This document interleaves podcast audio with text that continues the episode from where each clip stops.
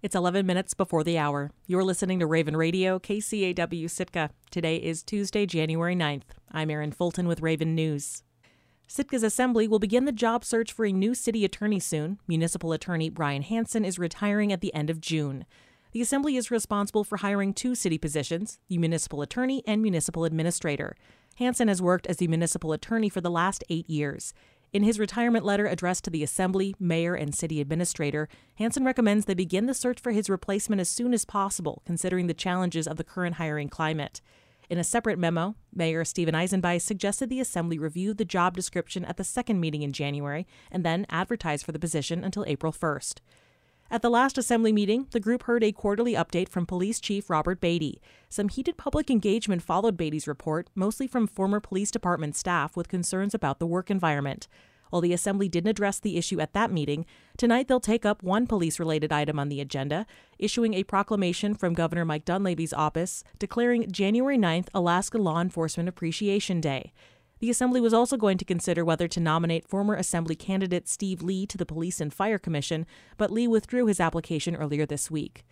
In other business, the Assembly will consider updates to the Code for Operating All-Terrain Vehicles on Sitka's roads and will consider whether it wants to support an organization, job classification, and compensation study for the city. The Sitka Assembly meets at six p.m. tonight at Harrigan Centennial Hall. Raven News will broadcast that meeting live following Alaska News Nightly. The second session of the thirty-third Alaska Legislature begins later this month. Rebecca Himschoot represents House District two, which includes twenty-one communities in southeast Alaska, Sitka and Petersburg being the two largest. Himschoot recently stopped by K C A W to share her views on a number of issues important to the district, starting with the Alaska Marine Highway. The bipartisan federal infrastructure bill is pouring hundreds of millions into renovating the state's ferry system. However, Himschoot says this year the Marine Highway's emphasis will be on hiring crews for seven ships and bringing the Kennicott and perhaps the Matanuska eventually into service. She urges residents to be patient for at least another year. It's unlikely we'll ever go back to peak service that we had at one time, but we are going to get better service with newer vessels. Starting in twenty twenty-five, they should be building the new vessels, so we'll try to crew up the vessels we do have. We'll try to nurse along the vessels we do have and, and keep the service we have now, adding in what we can, where we can. And when I say we, I'm talking about the ferry service. And then the plans for the Tustumena replacement vessel are sort of the linchpin for all of it, because that's going to be how they modify and build new docks. And they're trying to make it so that every vessel can go to every port, so that we're not back in this jigsaw situation that we're in now. Another major issue in the district is the potential formation of a Hoonah borough. It's a controversial topic for Chichagof Island residents outside of the town of Hoonah. Himschoot is going to let the process play out before she weighs in.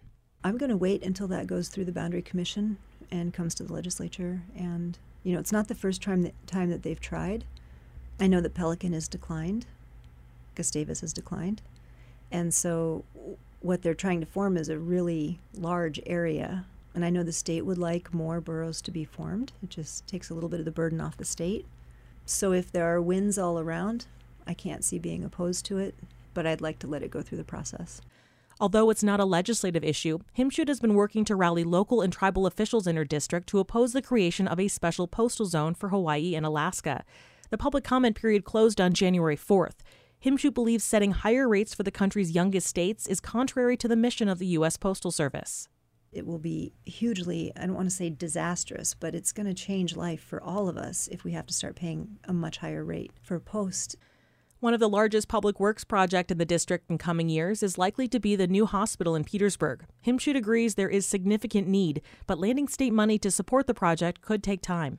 Yeah, I think that the um, hospital leadership and various folks in Petersburg have done a good job of making sure that Senator Stedman and I are aware of the need. And uh, I enjoyed a really thorough tour of the building, and they're doing a great job of making the patient care area welcoming. And you could think it doesn't really need to be replaced until you go into the, the heart of the building. And I was allowed a look at Alaska's third oldest freight elevator and other parts of the facility that really are outdated and constructed in a way that really can't be replaced. So I will, along with the senator, be looking for opportunities to help Petersburg with, with the big project. The Alaska Fish and Wildlife Trooper Enforcer recently reached the end of its service life. The boat is moored in Ketchikan but patrols much of Himschoot's district. She supports replacing the Enforcer. I think the governor has included funding for a new Southeast Trooper vessel in the budget, and we're going to need to to keep that funding in there and make sure that's supported. So that's probably nothing that community members are going to be banging on the door to make sure it happens, but I think it's an important part of making sure that we have the ability to respond to emergencies in Southeast. Himschoot also agrees with the governor's proposal to fund more personnel to manage food support for low-income Alaskans. Adding thirty eligibility technicians so that we can get SNAP benefits to vulnerable Alaskans in a timely way, that's a win, and that needs to stay in the budget, and I'm grateful to the governor for having that in there. So there are things that are good that we need to keep, some things that we need to change, and some things that we might be able to let go. Representative Rebecca Himschoot is an independent from Sitka who represents House District two in the Alaska Legislature. You can find previous reporting on Himschoot's effort to align residency requirements for hunting and fishing licenses with the permanent fund dividend and her views on education funding on our website, K C A W dot org. The legislative session begins on January sixteenth. A Sitka grand jury in December indicted two men on charges ranging from terroristic threatening to assault. K C A W's Catherine Rose reports. Police arrested forty-seven-year-old James Thompson on Christmas Eve after he allegedly barricaded himself in his home and told police he had a firearm. Police were attempting to contact Thompson about an open warrant when the situation escalated. They broke down Thompson's door, deploying smoke grenades, and arrested him. On December twenty-eighth, a Sitka grand jury indicted Thompson on two counts of terroristic threatening in the second degree, Class C felonies, and a misdemeanor count of assault in the fourth degree. Thompson is in custody at Lemon Creek Correctional Facility in Juneau. The same grand jury indicted twenty-two-year-old Benito Joseph Martinez on several assault and criminal mischief charges. Martinez was arrested on December twenty-sixth after a neighbor called nine one one to report Martinez and a victim screaming in an adjoining apartment. Police arrived at the scene and, after an investigation, arrested Martinez. During the arrest, police say Martinez resisted and attempted to flee, and an officer tackled him. The victim was taken to the hospital and treated for injuries. On December twenty-eighth, Martinez was indicted on a count each of assault in the second and third degree, both felonies. He was also indicted on one count of misdemeanor assault in the fourth degree, two counts of criminal mischief, one count of interfering with a report of a crime involving domestic violence, and one count of resisting or interfering with arrest. Both Thompson and Martinez have tentative trial dates scheduled in February. Reporting in Sitka, I'm Catherine Rose. K C A W omits some details of assault cases in an effort to protect the victim's identity. Glaciers across southeast Alaska and British Columbia are retreating fast, uncovering long-frozen streams and valleys that could be new habitat for Pacific salmon. But the melting ice will also expose land that mining companies are eager to explore. As K T O O's Anna Canny reports, a new study warns that outdated mining policies and environmental protections don't do enough to protect the emerging salmon habitat.